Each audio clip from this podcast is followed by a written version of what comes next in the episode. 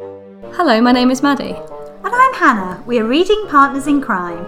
Over the last two years, we have had over 50 book based adventures together. We investigate a real life case using advice from murder mystery authors. We review a book, find the sleuthing tips, and hopefully solve the case. Welcome to the unsolved case of the missing salmon. In each episode, we talk about a different murder mystery book. It could be a familiar Golden Age novel or a modern thriller. All our choices are written by women mystery authors. In season four, we continue our search for more Queens of Crime.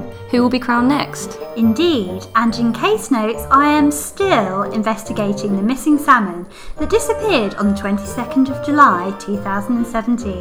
That is determination, mon ami. I'll be there every step of the way, along with our feline sidekick, Hercule. There will be more about him in regular Hercule Poirot updates. And, of course, there will still be all kinds of mystery business. expert guests, and special bonus episodes. Wow, season four sounds like a farrago of blether, to use an excellent mystery phrase. Doesn't it just? We can't wait for you, mes amis, to join us.